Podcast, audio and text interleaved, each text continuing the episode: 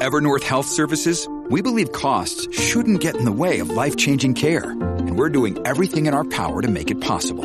Behavioral health solutions that also keep your projections at their best? It's possible. Pharmacy benefits that benefit your bottom line? It's possible. Complex specialty care that cares about your ROI? It's possible. Because we're already doing it. All while saving businesses billions. That's Wonder made possible. Learn more at evernorth.com/wonder.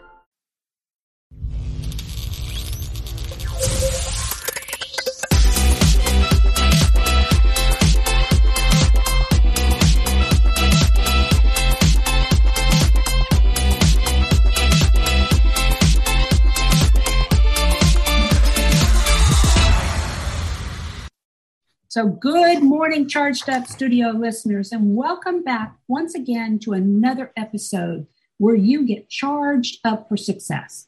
I'm Dana Olivo, your host and CEO of Market Marketatomy LLC. Today's special guest is one that's clear and dear to my heart, another fellow strategist here. We've had conversations before and we've just gone off on a tangent. So that's probably what's going to happen with this podcast as well. But hopefully, you will get a lot of good information out of this podcast. Bruce Stevens is the CEO and founder of Stevens Performance Group, an advisory firm to small and middle market businesses that struggle with growth and competition. Don't we all? He is a highly accomplished senior strategic leader with proven experience to lead turnaround situations, implement change, optimize business units, rationalize workforces, operationalize revenue, revitalize processes, and drive measurable financial performance for increased sales, profit growth, and customer retention. He transforms founders and senior leaders into abundant individuals, helping to create a better lifestyle, longevity, higher levels of liquidity, and leave a lasting le- legacy. The author of 14 books and over 3,500 business articles, Drew is a licensed insurance professional and financial advisor. My goodness. His career has taken him around the globe to places such as Singapore, Johannesburg, South Africa, and New York City. Born and raised in Brooklyn, my husband's hometown, Mr. Stevens resides in St. Louis, Missouri with his soulmate, Christine, and his two children. Let's all please give a charged up studio welcome to Mr. Drew Stevens. Well, thank Hi, you. Drew. I appreciate all that. Oh, all that marketese, you know, marketing ease, you know, all of that. I love reading that stuff because you don't realize how far you've come and how much you've accomplished until you put it down on paper, right? That's true. That's true. true. so, before we begin, let's talk about what a turnaround expert is. Well, you know, at the end of the day, um, it's really correcting the wrongs in an organization. And as I look at an organization, I think generically speaking, there are three very systematic things that are at issue. Number one, processes. Somehow there are processes that are stopping things from moving efficiently and effectively within an organization. An example of that would be voice automated response systems that people put in place thinking that consumers like them. And yeah, as I say in whimsy, heck to the no. Um, the second is honestly where there are people you know, I'm a big advocate. I have a PhD in leadership and management. And coincidentally, I was doing a lot of my research as Jim Collins was finishing up the research for his book, Good to Great. Coincidentally, we found the exact same thing. Right. And that is, you have to have the right people with the right talent, or as he says, the right people on the bus. And too many organizations hire for behavior and not necessarily for the talent. And therefore, there is a gap, and that's why things don't get done. And right. last but not least is then the product. If you have a product that you're placing into market, and I'll say use this in a ubiquitous term, service, but it, it is not matching what the consumers desire based upon that what that product or service is, then you're not selling it. you need to do the proper research in order to understand how that product or service matches with the demography that you're planning on marketing to. And too many, too many, way too many businesses get that wrong. Wow. You so know, and, and and that's exactly it. I just got off the phone. I had a conversation this morning with a young lady who was going to be on my podcast um, in season three, and she uh, talks about brand archetypes. And it was fascinating listening to her talking about the brand archetypes that we don't really understand how we relate to others. Right. And we need to understand what our archetypes are so that we understand who we are servicing, you know. Right. So, I'm a big uh, I'm a big advocate, Dana, of um, Peter Drucker, who wrote yeah. a book in 1954 called The Practice of Management. And there's a fabulous quote in there. And he said, The purpose of business is the customer. And there are too many organizations that they forget why they're in business and they forget what the focus is supposed to be. And Steve Jobs is somebody that really manifested that because he was asked many years ago, Do you do market research? And he said, No.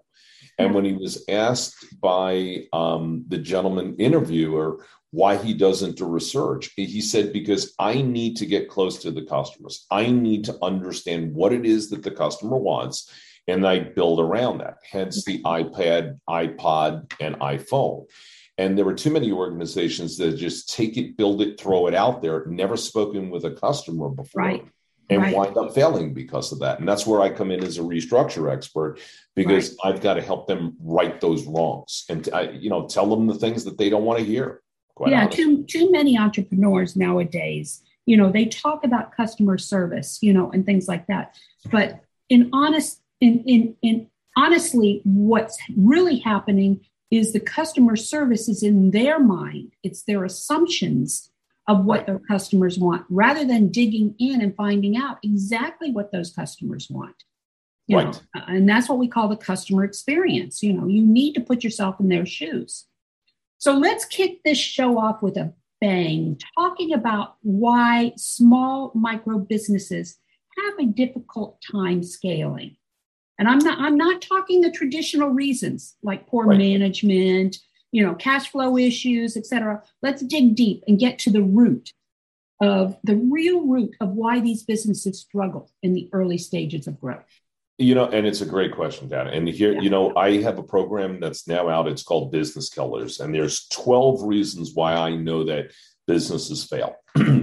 I will narrow that list just for reasons of time and really bring it down to three very important points. Number one, I want to call the number. Businesses fail because they have no idea. And I'm working with one right now. His dad had the business, it's in business for 46 years. And I specifically said, Craig, what number do you need every day? And he literally said to me, I don't no. understand what you're talking about. Yeah. And I said, What number do you need to put the key in the tumbler and open the door? And he said, I still don't get it. And unfortunately, as we have seen, there have been well over 500,000 businesses that have closed because of the pandemic. Right. Now, yes, the pandemic was a big influence in their closure, with one exception. And that is out of those 500,000, excuse me, 87% of those had no idea what that number was. And so they yeah. were operating literally day by day, week by week, without having money saved in the bank. The number is really what is your expense? What is the, the need that you need? To, what is the number that you need to meet on a daily basis to pay the bills off? And if you don't know that number, you're going to crash and burn.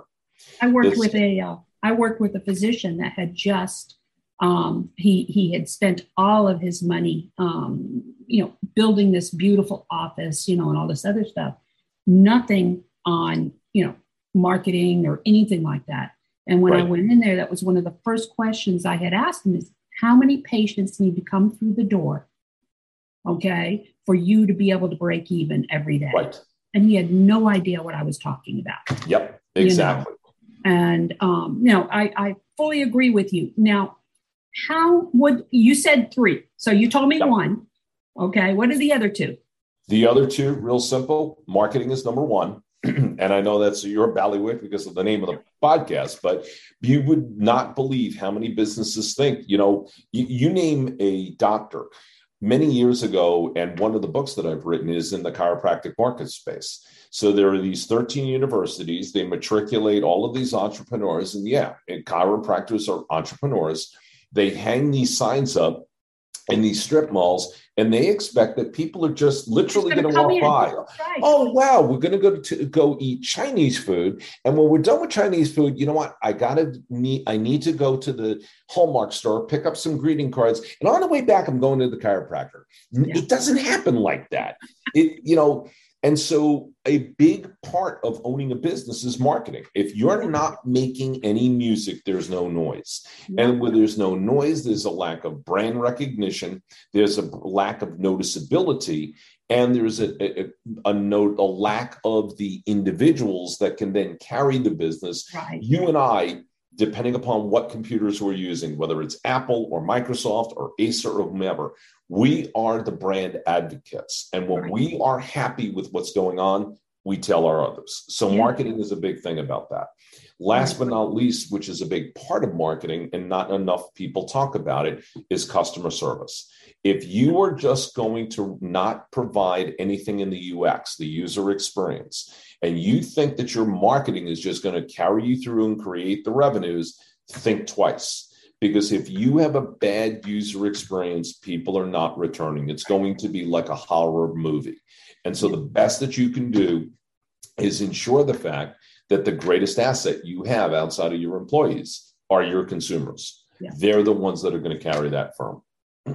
Yes, and and and you're right. Marketatomy. My background is the marketing, the business development, you know, uh, that side of it. But what I learned over the years, which is why Marketatomy was developed, was it is more than marketing to bring those customers through the door. Like you said, we have to put ourselves in our customers' shoes. That bad experience can come from the accounting department or the bookie. It can come from the receptionist. It can come from your field workers. So. Right Marketatomy and Marketatomy Academy was developed to teach that that infrastructure that needs to be in place for that customer experience. Correct. You know, um, so it can correct. be operations, it can be finance, it can be anything. Right. Know? So, um, so my the reason I wanted to get to the root of all of this, okay, is my belief is with education, these small business owners can learn how to do what you're talking about. Yes. okay. Um, it's it's all about what they don't know. They don't know. Right. I've had two failed businesses myself. It's what I didn't know about running a business until I went back to school and found right. out. Okay. So, you know, I put education right up there as well. And, you know, and it's an interesting point because as the pandemic, I can't tell you it winds, winds down, but as things because of the pandemic have changed, we've got over 11 million open jobs. We have 4 million people that have lost jobs since June of this year. The fact is, is that many of those people have just said, you know what, I give up. I can't work for an organization because I never know when I'm going to get terminated. I can't go to an organization because I can't be hired by an organization. I've submitted resumes, I'm done. So the yeah. easy step then is to go into the world of small business or entrepreneurship.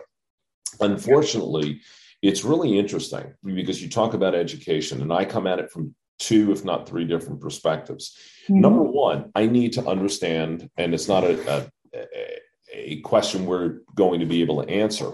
But just as much as STEM is important within the uh, you know secondary school system, I need to understand why they are not teaching entrepreneurship, why right. business and finance are yep. not taught at the secondary educational levels or even even in the high schools. I mean, heck, you go to college and finance now is it's an option if you're in a business program right. or if you're focusing on that.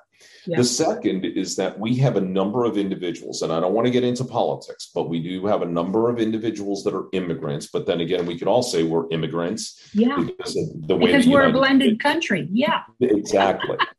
Um, but I bring it up, but we because we have immigrants from third world countries, the mm-hmm. Nepals, the Thailands, the Singapores, the uh, Latin American uh, individuals that are coming here that have said, "I want to flee from the politics, I want to flee from the topology, and so I want to begin a business in the United States." That's great. God bless you. Go for it. But without an understanding of what it takes to build the business, as you said, and rightly so, you're going to fail. The statistics are against you. 98% of small businesses fail in the first three years. Yeah. Another 92% fail in of those that remain fail in the next two years. Mm-hmm. And the reason being is because there's that lack of education and sustainability. Right. And and with me, as far as Marketatomy is concerned, that's where I want to make the positive impact. I, you know, I want to bring these education courses, you know, and and the programs and the resources and the and the accountability to them so that they can be learning without having to shut down or right. you know or anything like that. They can learn without having to go back to school. All right. Um, and and that is critical as far as my vision is concerned. You know, um, and I agree with you. We to get this in the middle school level. We can't wait until they get into high school and college. You know, we've got to get this very early. And not, I mean, think about it. Yeah. Yeah, think about it, Dana. If you know, we've got a, a, a debt crisis here in the United States outside of other things that are going yes. on. 1.7 trillion of that is related to credit card debt. It's not necessarily yeah. student loans. It's a 1.7 trillion just in credit card debt. We do that because we don't know how to manage money. We don't know how to manage money because we're not taught in fifth grade, sixth grade, you know, go mommy and daddy say, get it, I'm going to give you an allowance. You do chores, you get an allowance. But what they don't say is spend how to save it before you spend it. It's very easy to spend. We're very good at grabbing and spending, but we're not great at placing money into a system that then says, here's how to then stay rich. and staying on that that point there, okay, when you think about it, okay, um, yesterday I was on a webinar. Um, I'm currently I am working with a potential partner. We're going for non-bid government uh, contracting. Okay. Oh, cool. Good luck. And um, I'm real excited about it because you know this is a perfect opportunity for small businesses to get in. Again, it comes with education. They have to be you know taught right. how to go after these. But anyway, um, they mentioned something about a million new businesses every year starting. Now, if we were able to help even 10%, 100,000 right okay, of those new businesses stay in business. Imagine the money that would be going back into our GDP. Right, exactly. And, and the number of, of employees that would be hired. You know, why can't, what is, it's so simple. What is it that's so hard for the government to see this? You know? Politics, politics, unfortunately, because politics, it, you know, they think big business. And if you think about it, yeah you know, I was looking at the Wall Street Journal yesterday and even today. And so earnings are out, and you see JP Morgan, Bank of America, Morgan right. Stanley. You know, it's interesting because they're posting 24, 30, 40% profit margins. Exactly. And here, the small business owner that has a small restaurant that used to have 20 employees now is lucky if he has eight is right. just plugging along as much as he can. And, you know, they're making money off of our money while the small business owner is making money off of what we want to eat. you know, it's, and that's it's exactly it. And then look at these big, you know, and I'm not talking just big corporate America. Okay. I'm talking about right. business in general. Look at the fact that um, now they are forcing their employees to get the COVID shots. Yes, exactly. Before they can come back to work.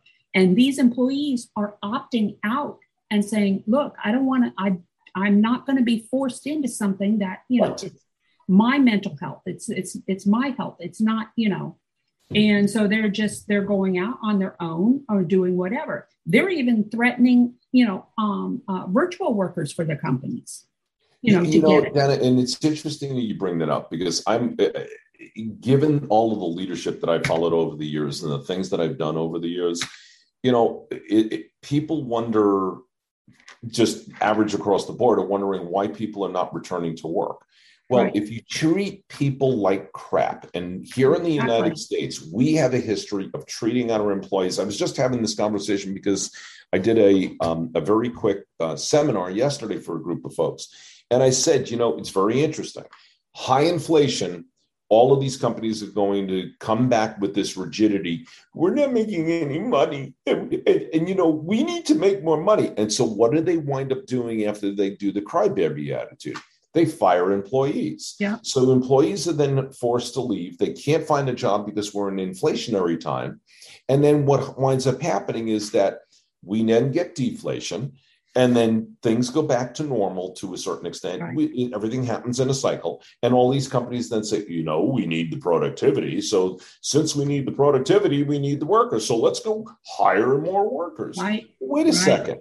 You know, somebody that's been in a corporate job, whether it's Amazon, Chrysler, or um, Sears, is going to say, "I'm tired of you complaining every single time you don't make money. I lose a job."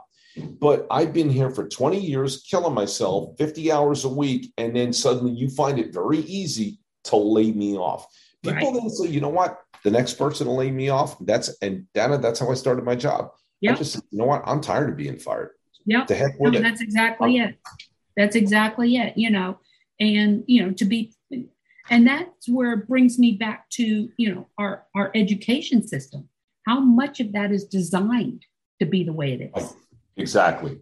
You know, they don't want the young people to be able to go out on their own and learn right. about entrepreneurship and how to manage their finances because it's just going to upset the, the the apple cart up in Washington. Right. You know. That's exactly it. So, you know, we as people need to as as citizens, we need to stand up and do our research and, and make our own decisions. Correct. All right. Enough of the of the, uh, the venting platform here. Okay. So I did some research on you in preparation for this talk, and oh, no, no, no, it's not bad. In one social media post, you spoke about using what you have today to create what you want tomorrow. Yep. You went on to say spending too much time wishing instead of changing and creating will leave you wondering who you could have been.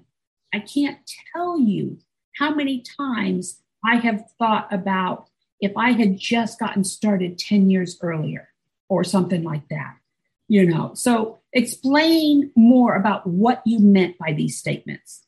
Well, I, you know, I can take you down uh, a different road. It's a personal road, not necessarily a professional. Personal is always good, and that's where, at the end of the day, that's where it really starts. Exactly. Um, I had, I am now married in September, uh, 30 years, and I had um, a very big advocate, my mother in law, and she had passed away in at the dawn of the millennium, literally January 1st of 2020. Um, oh, mine was, mine was, my mom passed away uh, one week before COVID kicked in. Oh, wow. Which was, which was in February. Yeah. Holy smokes. I was so glad. I was so glad because she would have been miserable. oh, absolutely. Yeah. Um, go, on. I'm sorry. and just no, that's okay. Watching, knowing that she had passed, and then subsequently, it, it, in the midst of this, I was trying to go for my doctorate, and I stopped. You know, you you suffer from depression and everything else. Mm-hmm. I just never wanted to ever again say shoulda, woulda, coulda. Uh, you know, I, I heard a podcast the other day, and uh, I think it was Oprah, and they said, "Do you have any? You want to." When you die, you don't want to have any regrets. So, do you have any regrets right now? My one regret is I had an opportunity to go to West Point and I never went. I got scared, and I got scared for the simple reason that it was four years when I was going in, and then suddenly they changed it to five years. Never even asked if they were going to grandfather it or not. And you know what? It was one of the dumbest decisions I've ever made. I could have graduated as an officer, would have gotten officer's pay outside of the just the fraternity of of West Point. But that that aside, mm-hmm. um, I never that was my only shoulda, woulda, coulda.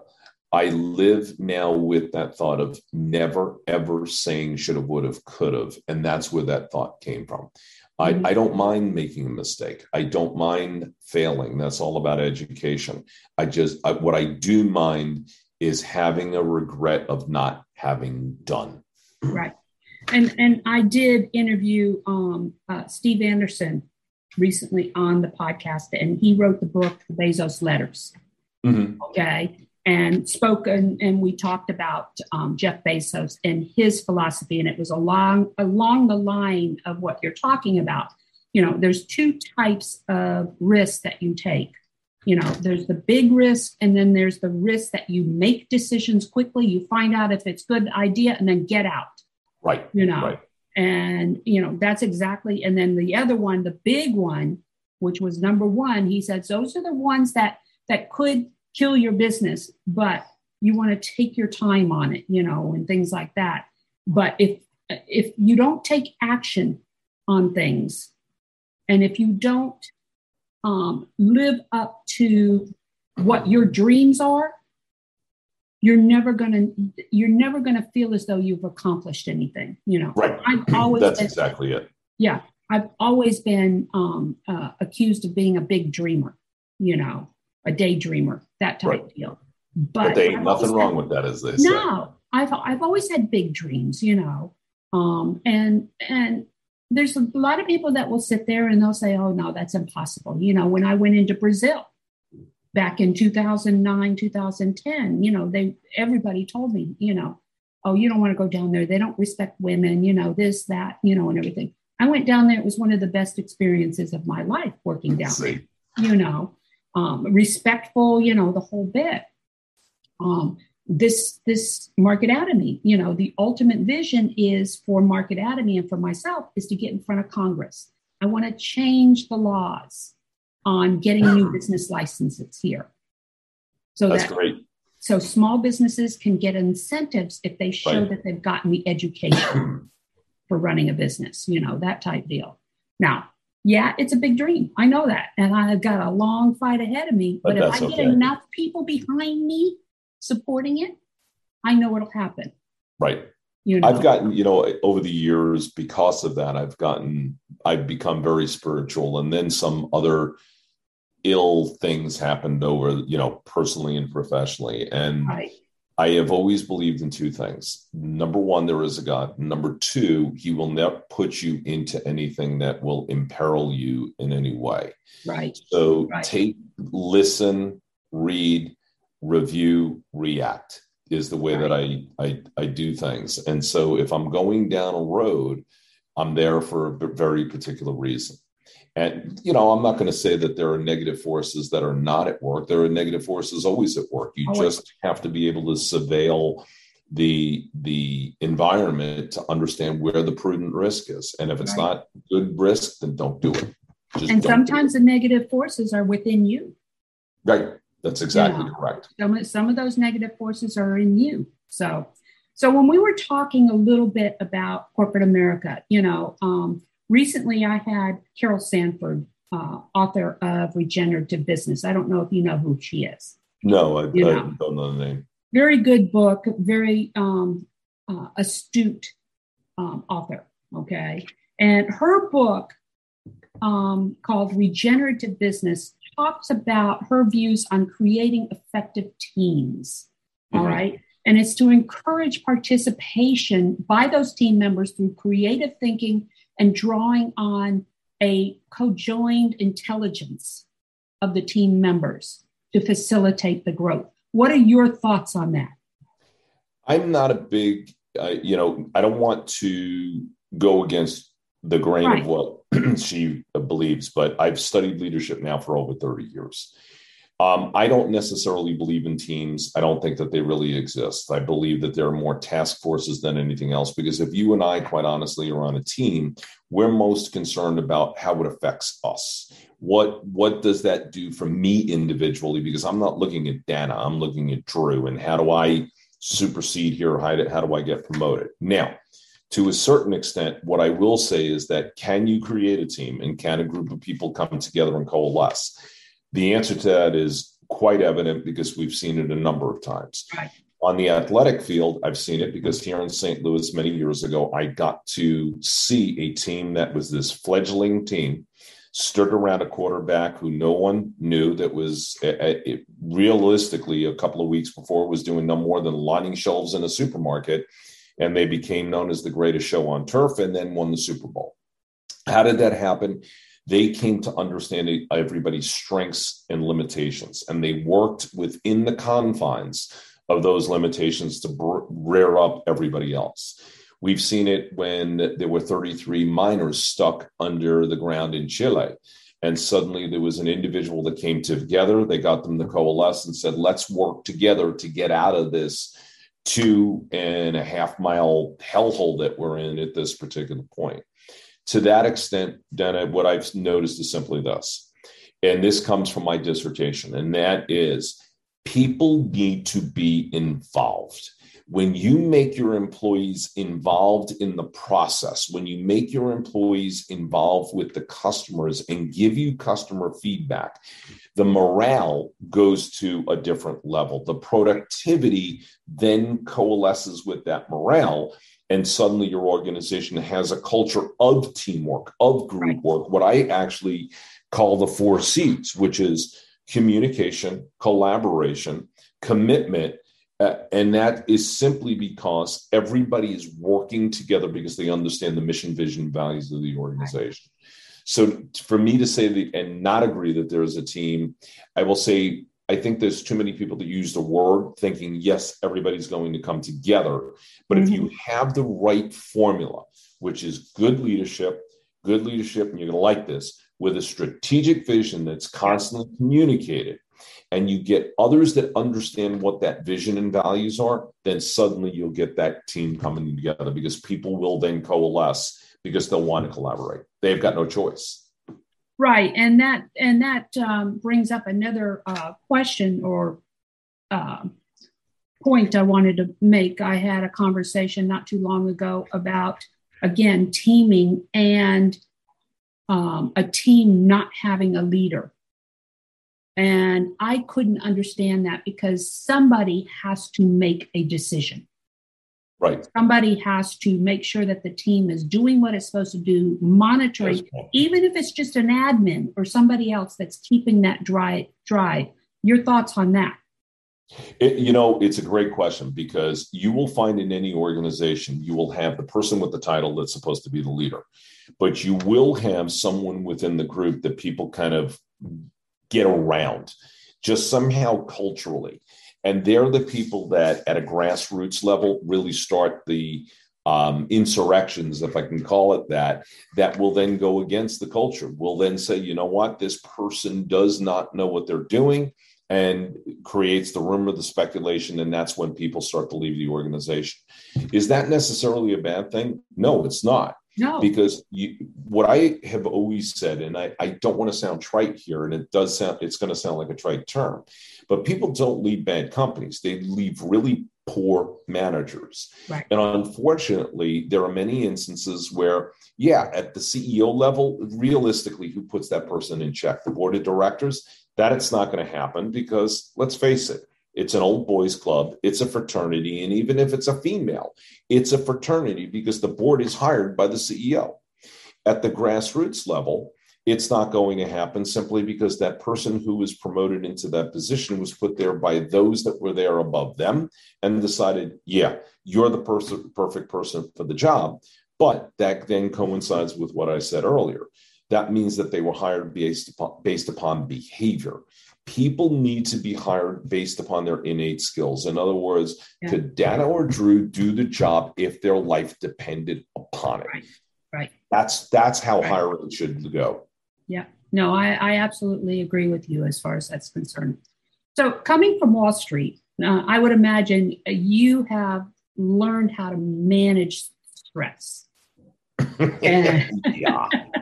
and as small business owners and dealing with small business owners, you know that we go through stress 24 7 every yep. single day. Okay. Absolutely. Give us some hints or some guidance on how you manage your stress. Um, Drink a lot. No. Um, all whimsy aside, I do not want to sound like a true textbook case, but it really is about work life balance. Yeah. And it's really understanding how to extricate yourself. So, I, you know, I've had an office in the house for years. So when everybody was complaining about the pandemic and the fact that they had to work from home, I've done it for 30 years. So it's not a big, big deal. But right. let's face it, there are certain nuances that you have to have. You have to have a set of borders and you have to know what to manage that stress. Number one, do not place an office near your bedroom. Do not have an office near the bedroom. Have it in a distinctly different part of the house that you shut a door and you go to another part of the house. That's one. Two, you have to have hours. So literally, yeah. my hours are from 7:30 in the morning until roughly 2 2:30 in the afternoon. At 2:30, I'm done. That that is the end of my you're, day. You're past you're past your time today. Um, it's central time. So I Oh, I okay. Okay, you've got an hour. I've got an hour left. But truly, Dana, and that the reason being is because now, yeah. are there days that I'll work to say four or five o'clock? Yeah, oh, because yeah. one day is different from another cyclically. But what I then say is if I'm done for the day, I'm done. So don't book me in a meeting. Don't get me on my Calendly. And if, if yeah. you do, I'm not doing it. I don't yeah. work on weekends. And I'm a former track athlete. And so after I was done with track, I got into um, bodybuilding and, and weightlifting and all of that. I still do that. I'm going to be 60 in February. And so my thought is I'm going to continue to work out because that is what relieves my stress. I can take an hour to me and just leave me alone. I also love to walk and I also love to read. And so, whether it's the Wall Street Journal or it could be a James Patterson book, I mm-hmm. make sure that I take time for me. So the journal, I get up in the morning at six o'clock, sometimes five, five thirty, I will have coffee, I'll read the journal, and that is my non interrupted time. That doesn't mean I'm looking at email. It doesn't mean that I'm working on reports. It means that it will take me another 90 minutes, maybe two hours. You have to have that creative selfishness because if you don't, we'll be robbed of it right. for sure. Right. And even if you have to work odd hours, at least make up your time earlier in the day or something yes, like that. Exactly. You know? you know you can you can be flexible with your hours but you do have to take that time for yourself correct you know so what do you see in the future for small micro business owners over the next two to five I, well years? i see more of it I, what i think that people need to stop doing unless it's product related but i think people need to stop the crowdfunding hubris and the reason being is because I think people feel that, you know, they need to go to a bank, they need to go to crowdfunding, they need to, no, you can start your own business without having any money. But what you should be able to do, and I learned this the, the easy way, you get somebody else to pay for it. So there's nothing wrong with having a full time job and you start your small business on the right. side. Right. And so, for a number of years, I've had a financial services business where I have done life insurance, I do financial planning, financial analysis. I'm at the point where I'm almost ready to flip that full time. Mm-hmm. now, have I done other things over the years? Yeah, I have my own consulting and advisory business. I do some adjunct instruction, but that means I'm letting my clients pay the freight for me to flip that model. So it doesn't matter if Drew and Dana happen to have a boutique or an ice cream shop or a dry cleaning store. I can still have a full time business. I happen to know somebody that is running a 24 by 7 gym. They have a full time job, and there's a general manager, and that general manager, manager is there, excuse me, overseeing the gym while there are fitness trainers in the gym. Ain't nothing wrong with that. As long as it's putting food on the table, you're right. good.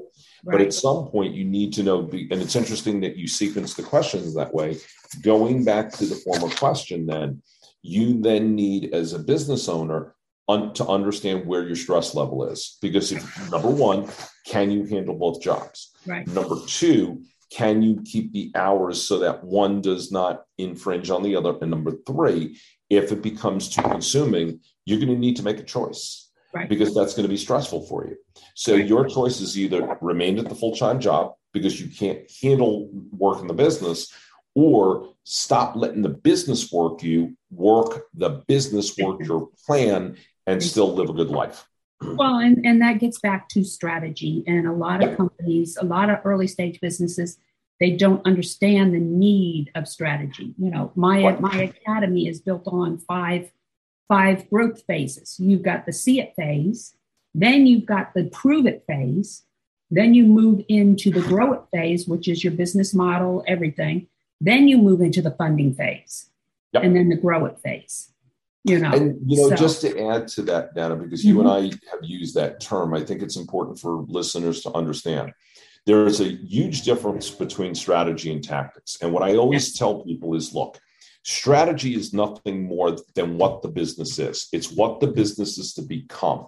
We learn as individuals, and I say this because of my age, I learned that strategy is supposed to look at seven to 10 years in the future.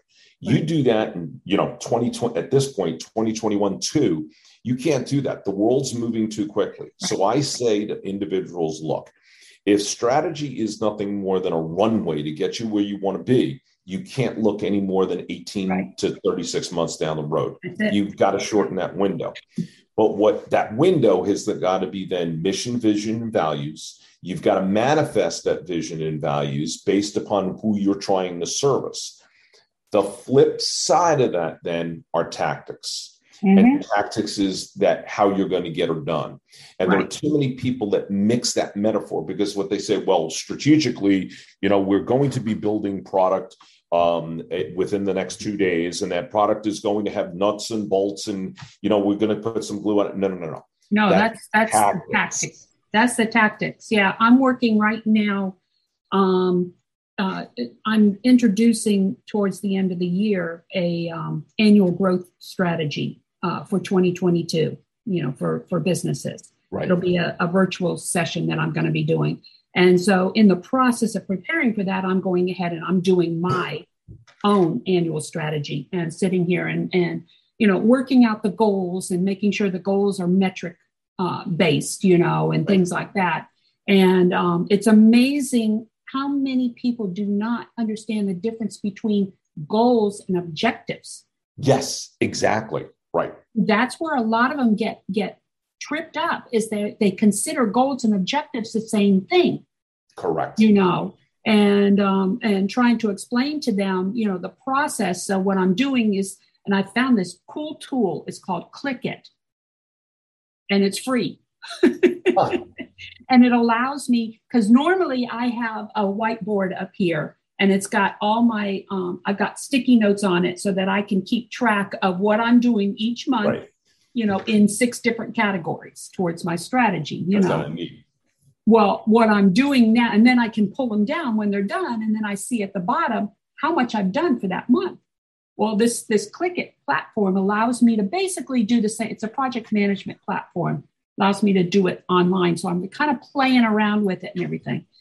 But when I go and do this virtual um, this virtual session, um, I, I'll be amazed to see how many people really understand the difference between goals, objectives, and then um, the tactical elements. Well, and to because that's the way I put it. Yeah. No, and to add one more to that, I you know we have all um, grown up with the whole goals and objectives, mm-hmm. and I think it's imperative for people to understand that when we look at goals and objectives, it's one thing to hit a goal and then just at the end of it, just you made it.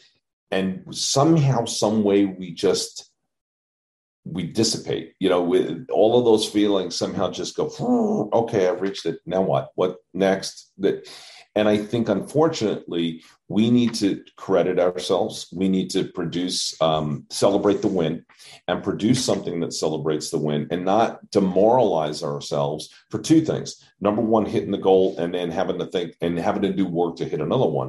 Right. But more importantly, is that if you don't hit the goal, to not beat yourself up. It's just yeah. part of that education. What you know, and you you're not allowed. I was always told by a uh, priest, you're not allowed to ask why.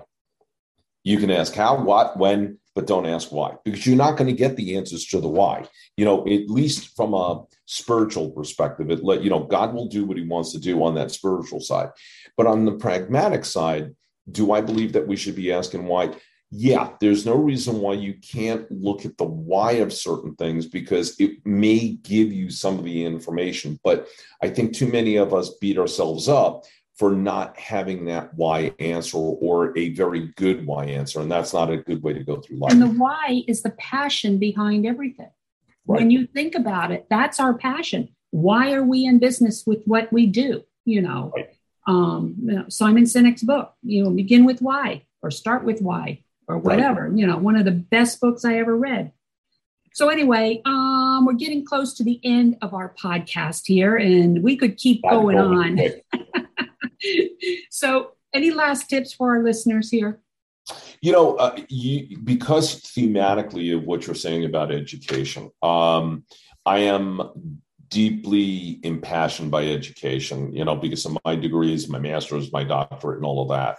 I think what uh, from a small business perspective, it's imperative for, for your listeners to understand educate when you fail, failure is education. Yes. And many people believe that, you know what, I failed, I messed up, I did something wrong. No, you've got to treat it like Henry Ford. You've got to treat it like Thomas Edison. You've got to treat it like Wilbur and Orville Wright.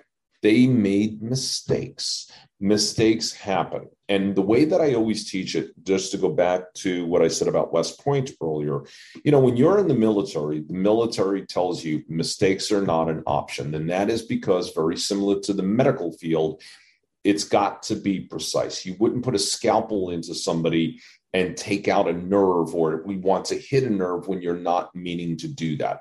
That's where that precision, that's where failure is not an option. But we're in business we're going to fail. We're going to not know how to understand expenses in a balance sheet. We're going to not know how to make a qualitative product because something happened within the ingredients or the manufacturer. We're not going to service the client right way because the client perhaps is lethargic and not willing to communicate back to us. That's not on you, that's on the client. Right. So learn from that. Learn from those experiences, use them as an opportunity to make a slight turn wherever that turn may lead you. Right. If you do that and you learn from those experiences, you're going to be an exceptional business owner. And I'll leave and one other thing that business owners need to understand. Wealth is nothing more than discretionary time. So we all walk around with, I want to be a millionaire, I want to be a billionaire. There's Jeff Bezos, there's Mark uh, Gates. Mm-hmm. Or, wealth is about discretionary time if in fact you're making money and have time for vacation, if in time you're making money and have time for your significant other, that's wealth. It's not about having a Lambo in the driveway. And to that extent, stop looking at the hubris that's on social media of right. somebody that looks like they're 11 years old, claiming that they want to retire by the time they're 26 and they're in a private plane. Because guess what? Dan has got a virtual background. I've got a virtual background. And if you don't think that those private chartered planes and cars and all of that are not doctored, trust me, they are. Right. These are just heart heartless individuals trying to get your hard earned cash. Exactly. Don't go for it. yeah. No, that's exactly it. You know. So that concludes our podcast for today. Can you um, let our listeners know how they can get a hold of you if they would like to? Absolutely. I have a website, which is uh, www, excuse me, Drew hyphen Stevens, and that's with a V dot com. Or feel free to send me an email at drew at drew hyphen Stevens dot com. Very good. So please leave a review on any of the streaming platforms you're listening to us on, or go to Charged Up Studios Facebook page and leave a review there. Charged Up Studio is a product of Marketatomy Academy Academy, the e-learning system designed specifically with the micro business owner in mind. For more information and to register for our many courses, go to marketatomy.academy. I look forward to talking more with you next week and when we will ha- be spending our time with another exciting guest like Drew here and help small business owners like yourselves learn what it is you don't know you don't know. Talk to you then and go out and have a charged up week. Thank you, Drew. Thank you, Dana. Really appreciate it.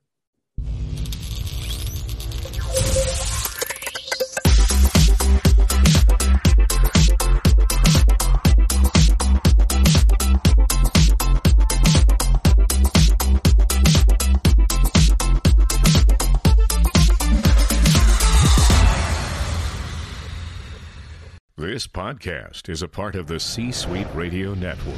For more top business podcasts, visit c-suiteradio.com.